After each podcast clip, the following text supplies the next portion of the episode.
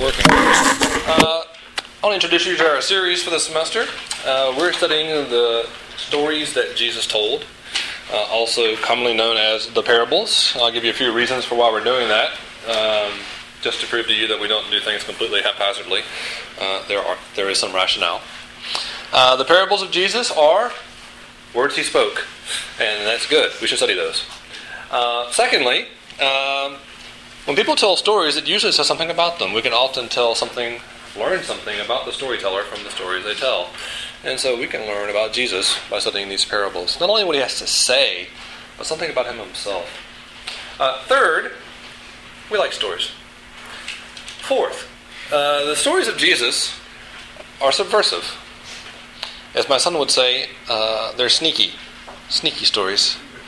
Uh, Jesus in his stories, uh, well, the stories themselves, they, they creep up on us, uh, capture us somehow, and their detail and their logic and their implications for our life. So, uh, say it uh, any way you want. I'm excited for this semester and what we're going to be studying. And uh, we're starting off with a, a great one tonight. Uh, not that anyone's better than another, but I picked this one because I particularly like the passage. And tonight in Luke chapter 7, uh, we're going to see, as, as we read uh, in just a moment, uh, not one story, uh, but two stories. Two different stories involving two different ways of thinking, two different ways of living, and all manner of scandal and beauty uh, mixed in as well. Okay? Well, I'm going to read the text uh, Luke 7 36 to 50. Thank you, Jared, for serving in this way. One of the Pharisees asked him to eat with him, and he went into the Pharisee's house and took his place at the table. Behold, a woman of the city who was a sinner, when she learned that he was reclining at the table in the Pharisee's house, brought an alabaster flask of ointment, and standing behind him at his feet, weeping, she began to wet his feet with her tears, and wiped them with the hair of her head, and kissed his feet, and anointed them with the ointment. Now, when the Pharisee who had invited him saw this, he said to himself, If this man were a prophet, he would have known who and what sort of woman this is who is touching him. She is a sinner. And Jesus answered, or answering, said to him, Simon, I have something to say to you. He answered, Say it, teacher. A certain moneylender had two debtors. One owed 500 denarii, and the other 50. When they could not pay, he canceled the debt of both. Now, which of them will love him more? Simon answered, The one, I suppose, for whom he cannot he canceled the larger debt. And he said to him, You have judged rightly. Then turning toward the woman, he said to Simon, Do you see this woman? I entered your house, you gave me no water for my feet, but she has wet my feet with her tears, wiped them with her hair. You gave me no kiss, but from the time I came in, she has not ceased to kiss my feet. You did not anoint my head with oil, but she has anointed my feet with ointment. Therefore I tell you, her sins, which are many, are forgiven for she loved much, but he who is forgiven little loves little. And he said to her, Your sins are forgiven. Then those who were at the table with him began to say among themselves, Who is this who even forgives sins? And he said to the woman, Your faith has saved you. Go in peace. All right, pray with me.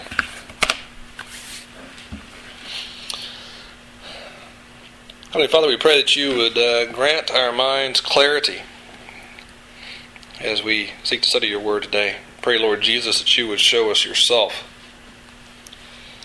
Pray, Holy Spirit, that you would uh, show us ourselves and press these truths into reality in our life. We ask these things in your name, Jesus. Amen. I've learned that uh, we're often surprised uh, by the kind of story that uh, holds beauty. Something that may start off ugly may end in beauty, and uh, yeah, takes us by surprise. Something like this happened on June 3rd of this past summer. Um, a man named Armando Galarraga was on the cusp of uh, making history in baseball. Only 20 men in the history of baseball have pitched a perfect game. A perfect game, if you're not familiar, is a game in which you allow no hits, give up no walks, and in which your team commits no errors. It is a performance of perfection. And uh, I said, he was on the cusp, but the stadium was filled with anticipation. And uh, the 27th man, the last out, hit a weak grounder to first base. Armando Galarraga did his job, uh, covered the base, received his catch, tagged the base. His teammates began to celebrate. And as quickly as the celebration began, it would have been a love fest for sure, uh, it ended. because Jim Joyce, the first base umpire, had ruled that the base runner was safe. Now, people lose perfect games all the time and no hitters all the time. And the typical fan reaction, the reaction of players is disappointment. But then you pick it up and you clap and you give the guy applause for his effort and you go on with the game. That didn't happen in this game quite that way. Instead, players and fans stood around in shock and dismay. They could scarcely believe what they'd seen because Jim Joyce had obviously blown the call. Defying all logic, he, who was one of the best umpires in baseball, misjudged and blew the call and ruined what was a once in a lifetime opportunity for Armando Galarraga. Would have put a stamp on his career forever.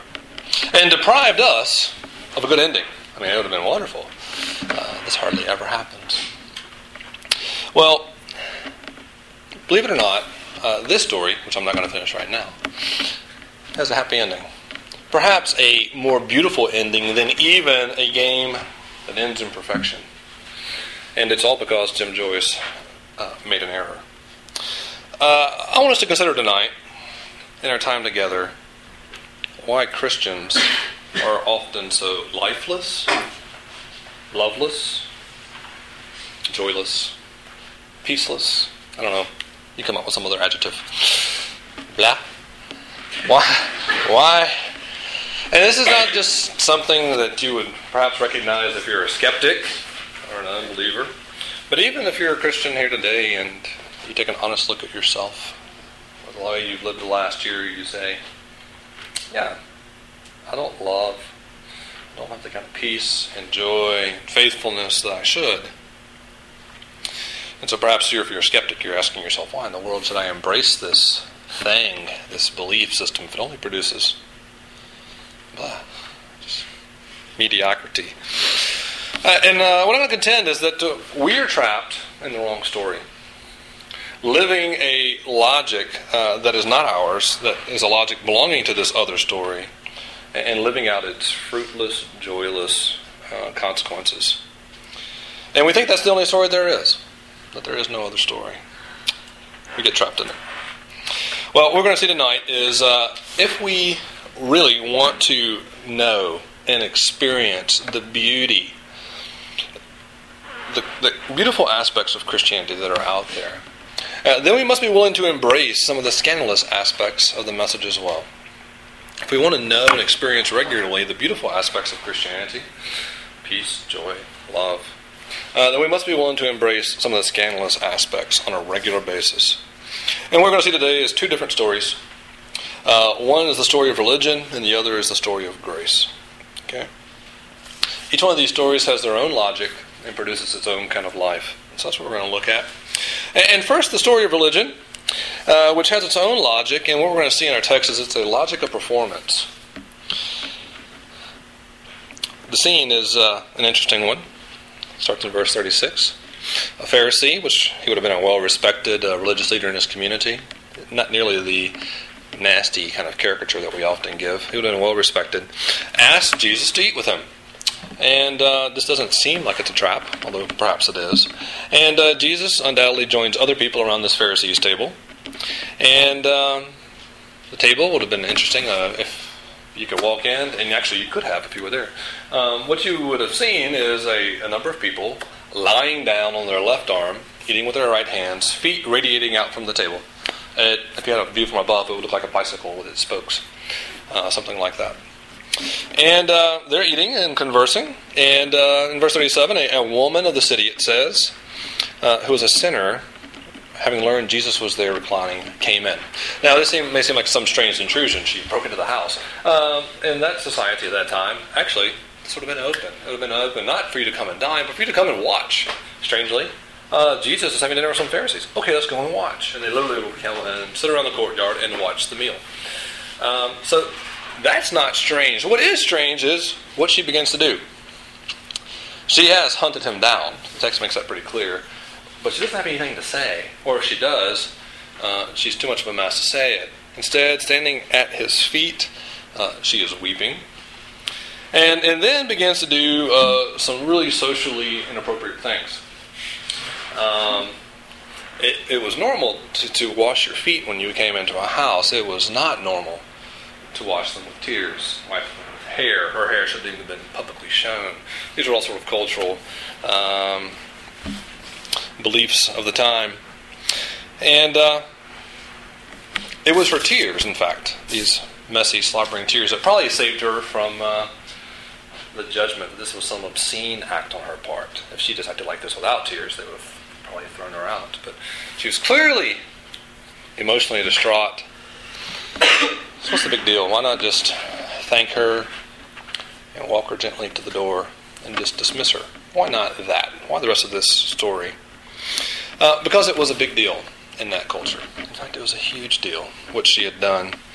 Because theirs was a logic of performance. And I, I sort of believe, and I could be proven wrong because I haven't been to every culture ever, but I sort of believe that naturally speaking, almost all cultures are based on performance. They have some logic of performance. It's just that the performance looks different.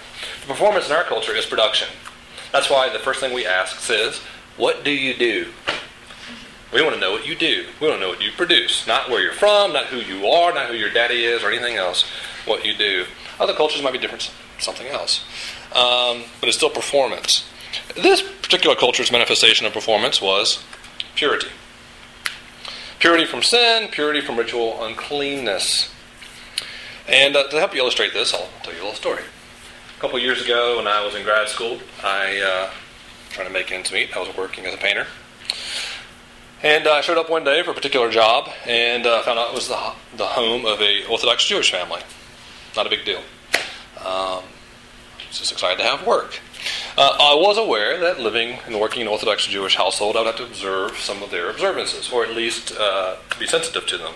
For instance, if I moved something, I had to put it right back. And sometimes there would be a sink for clean things and unclean things, and I couldn't mix those things. I could never see the wife without her with her hair exposed, which was easy not to do because she always wore a wig. Um, we always had to leave by 4:30 on Friday, or we would transgress their Sabbath. So these are a number of things we had to do, um, and I was aware of that, and I was willing to observe it, at least philosophically. I found practically, however, it's very hard to do because very within 30 minutes of being there, uh, in my very first tasks, I sliced my finger open.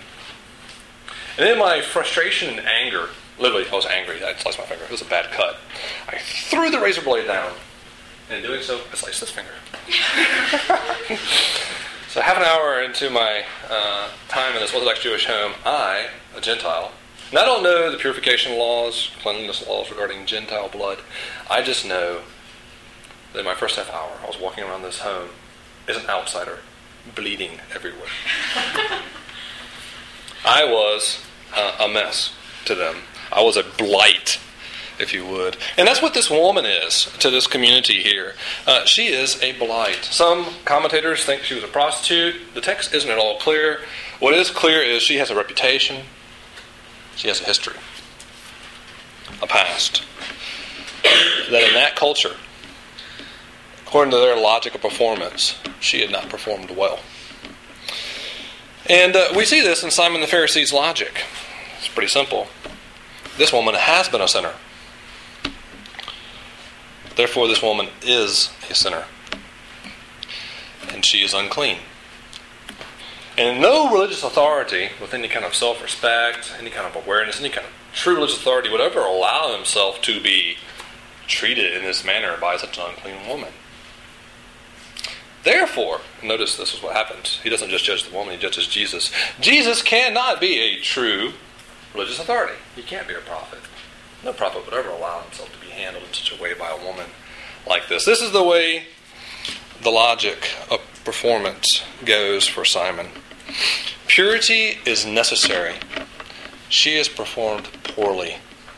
Jesus accepts her. Therefore, he has performed poorly. They're both to be excluded. That's the logic. Let's look at the kind of life this logic produces. What kind of story this strange combination makes. And uh, it's pretty clear as we go along. And in verse 40, Jesus uh, says to him, Simon, I have something to say to you. And uh, the way this is worded uh, implies, uh, Simon, this is going to be hard for you. It, it, the, the implication in that culture and the language is a, a rebuke is coming. And that's why Jesus actually waits till Simon says, Go ahead. It's almost like, Are you sure you want this? And so Jesus tells a story, and it's a very short story. We're going to look at that in just a moment. But what we see with that story is Jesus is beginning to show Simon himself, his life. And here's some of the things we see about Simon's life. It's painful. First, uh, he is a man who judges. In verse 44, Jesus asked Simon, Do you see this woman? Now, it's probably a rhetorical question. I think it's a good question nevertheless. Because there's a sense in which Simon does not see this woman. He sees tears, he sees a past, he sees a mess, he sees ritual impurity, he sees a failure. But does he see this woman? Does he see a person or just a problem? And I contend that what this man, taken up with performance, logic of it, what he sees is a problem. He sees clean and unclean, in and out, good and bad. He sees her problems, but not her. And he judges. And as one uh, with this kind of temperament, uh, he's one that lives in fear. Now, this might not be as clear, but I'm going to argue for it.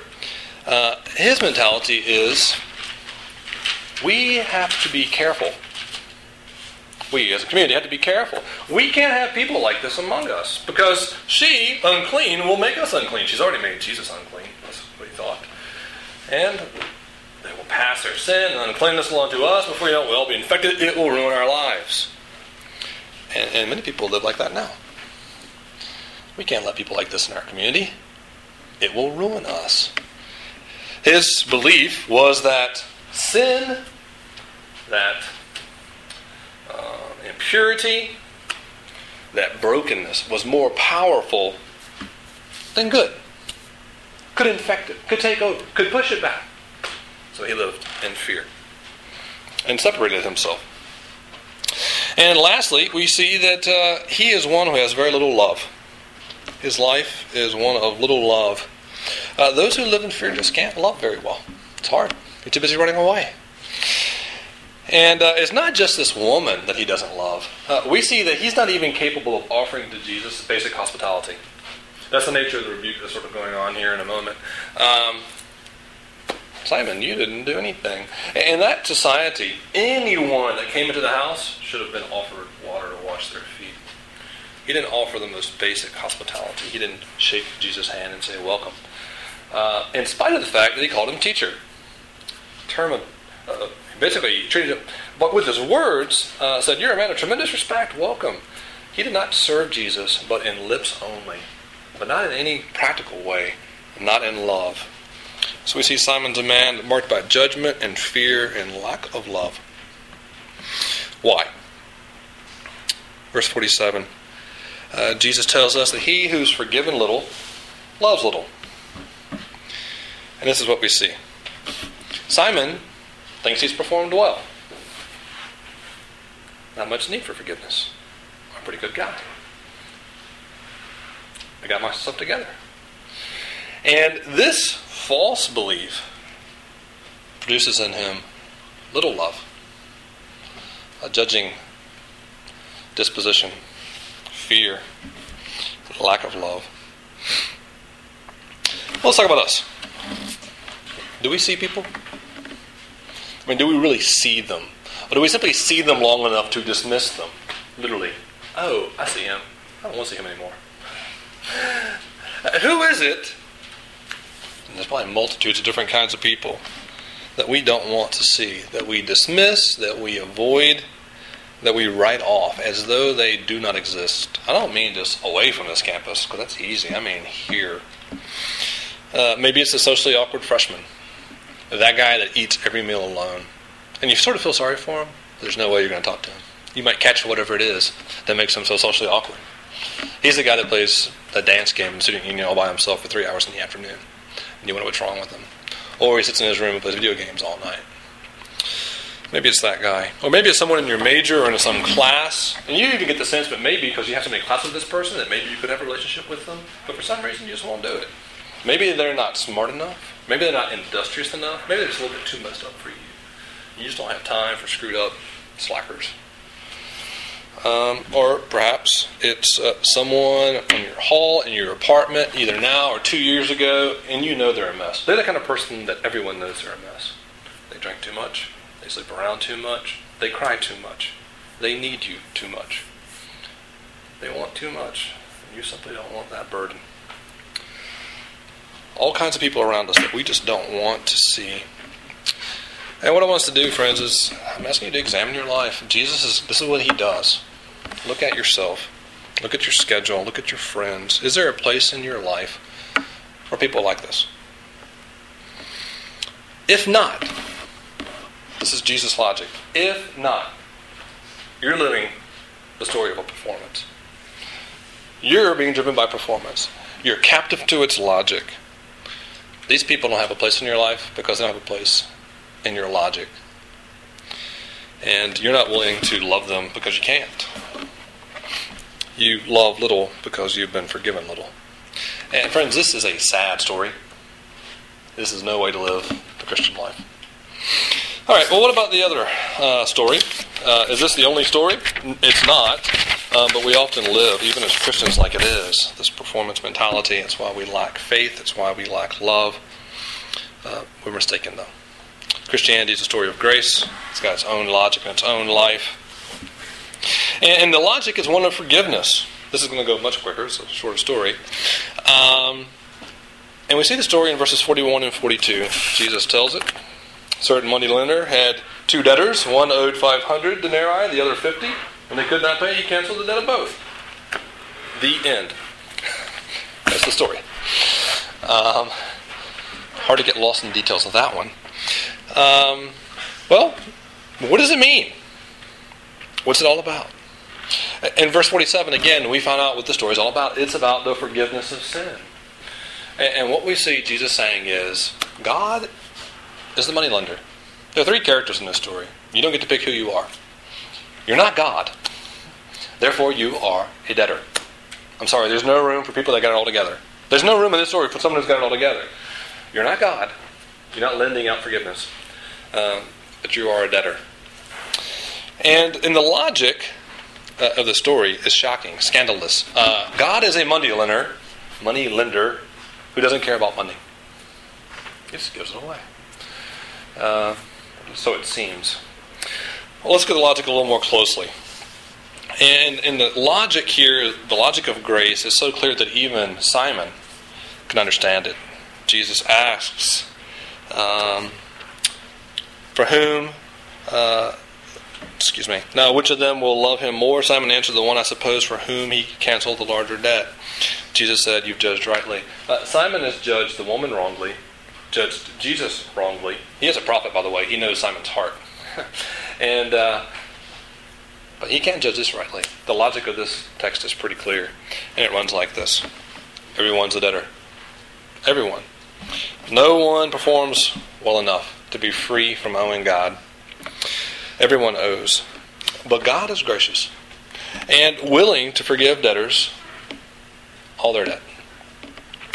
And debtors, like our woman, who see their debt is insurmountable, who recognize, I cannot pay this off, respond with great love. They respond with great, overwhelming love to the grace of God. Uh, the scandal comes in and for people like Simon and maybe people like some of you um, when you realize what Jesus is really saying here. Who is the mature person? The mature person is the woman. She loves much. What does God command? Love God with all your heart. Love your neighbor as yourself. This guy who thinks he's got it all together loves nobody. He's as immature as you can get. And this woman who's an utter mess loves God and loves others well. The scandal here is that Simon's either an unforgiven debtor who doesn't recognize he needs forgiveness, or he's been forgiven and is the most ungrateful wretch ever. And you need to recognize that's a possibility for some of you that yeah, I believe this, but man, I live in the wrong story, and that's why I'm so wretched and miserable. I don't really recognize what God's done for me. Well, that's the logic of grace. Uh, the life, just the opposite of uh, Simon's this woman. We, we've seen it's a life of much love. We, we can't help but see it. It's on display for the whole town. She's a mess, but she's a mess of love. She, she comes into this house, she can't contain herself. She's all love. She's pouring out of her unto Jesus in gratitude. Um, as regards judgment, Simon judges. He can't help but judge. He judges everyone. Jesus says to her, Your sins are forgiven. It's no judgment for her whatsoever. She's received pardon. How is this possible? Uh, we get a little picture of it at the end of the story. When Jesus says, Your sins are forgiven, everyone turns and immediately starts to judge him. This is sort of a picture of the gospel, um, of the heart of it, that Jesus is judged in our place. Um, that God's grace is free to us, but it's not completely free. God doesn't erase our debt, He pays it. He pays it Himself the person of Jesus and His death.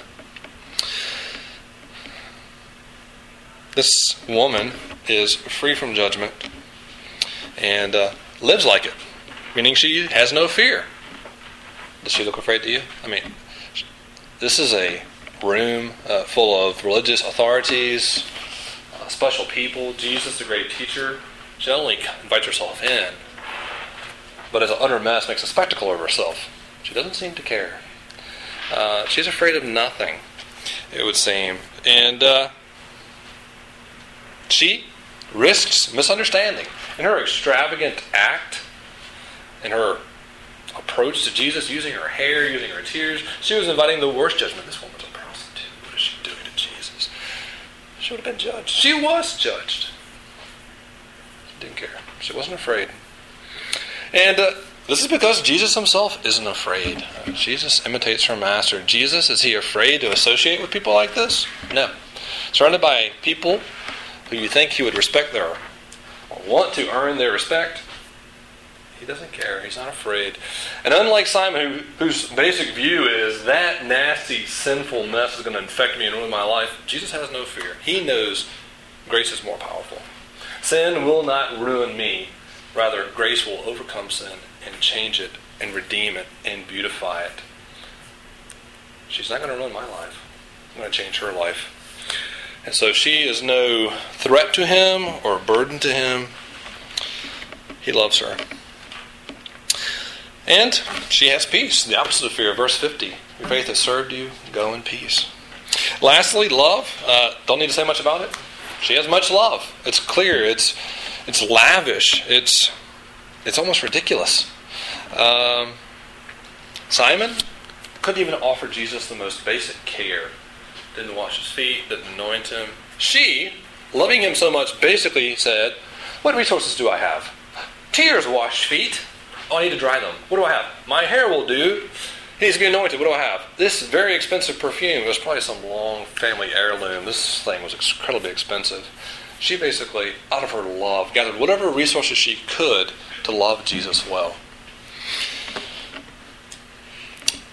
and there's little reason to doubt she would have loved other people just as compassionately as well.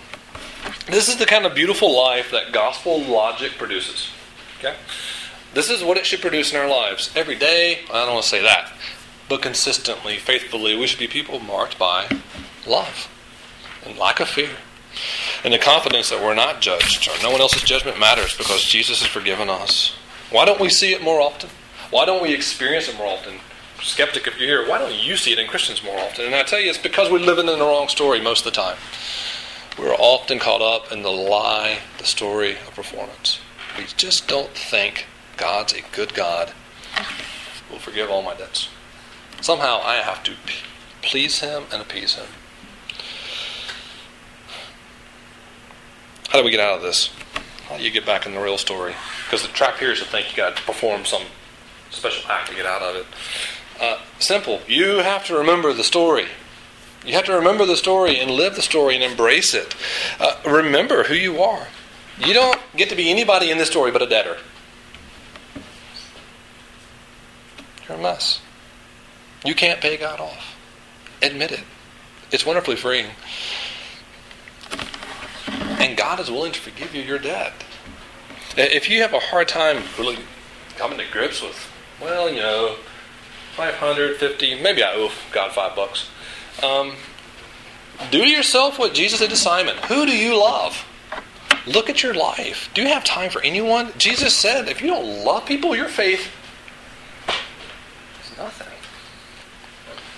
Look at your love. Look at your schedule. Look at the people that you ignore, that you abandon, that you run from. More likely than not, a lot of us have a fine job looking at ourselves, caring for ourselves, but not others, not Jesus. So that's not just to make you miserable, that's to give you a realistic portrait of yourself. Having that, turn to Jesus, because He knows exactly what you're like. And He's forgiven every bit of it, and He loves you anyway.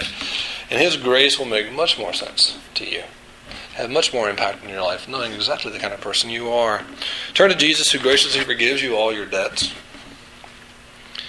and invites you in, makes you His own, transforms your life.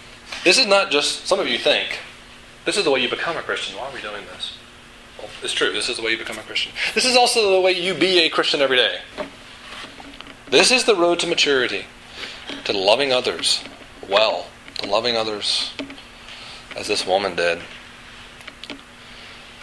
We, gotta, we have to always think and live this way. And it will free us from the tyranny of performance. Um, there, if there is a more beautiful story than that of uh, a perfect performance, like a perfect game, it would have to be a story of grace. And that's what we have. Um, after the game, Jim Joyce, who's a wonderful umpire, he uh, discovered his error. Um, 30,000 people in the stadium, and all the players for the Tigers let him know. Um, but he could have simply done what many umpires do, which is say, called it as saw it, sorry, the end, and never reviewed it or cared to issue the statement. Uh, Jim Joyce, however, uh, said, okay, show me the video. He saw the video, and he broke down in a mess. Uh, sometime later, it was probably two hours after the game, um, Armando Galarraga, who was still in the ballpark, uh, received a message that Jim Joyce wanted to speak to him. And Armando Galarraga was ushered back into the umpire's room where he met uh, Jim Joyce. Jim Joyce, two hours after the game, still had not showered or changed clothes. In fact, he was beet red, flushed, flustered, um, sad, crying.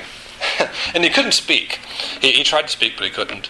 And, and so this man, uh, they didn't know each other, uh, simply walked over and gave Armando Galarraga a hug. And then after a while, got himself together and said two words uh, in Spanish, which I don't speak very well. Lo siento. I'm sorry. I apologize. Armando Galarraga forgave him. And uh, we didn't really know about this. As crowd of fans became clear the next day. 16 hours later, these teams had to play again. And that day, Jim Joyce's responsibility was to cover home plate. One of his responsibilities is to receive uh, the lineup. And usually they send out some coach to do it. But that day, the Tigers sent out Armando Galarraga on purpose. so these two men met at home plate. And as the crowd was booing, many of them, uh, for he was a villain in their eyes, uh, they watched as these men shook hands, hugged each other with uh, Jim Joyce fighting back tears. Hmm. Uh, this, this is the uh, words of some other sports writer, not just me, because I'm a sports fan and you guys know I'm all emotional. So this is this is some objective guy. yeah. Uh, those last few words, excuse me, I just read that. Um, the two men exchanged handshakes and hugs on one of the most inspiring, emotional, moving displays of sportsmanship any sport had ever seen. Um, if there's a story that's more beautiful than a perfect performance, it is a story of grace. And this was beautiful. It was beautiful to anyone that saw it. And the story of grace is more beautiful than any story you're trying to live right now. It really is.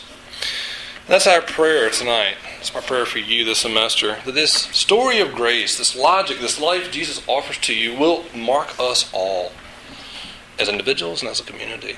And that it will become apparent to people all around us. That they would come in, seeing the beauty of it, and want to embrace Jesus as well. Okay, let's pray together.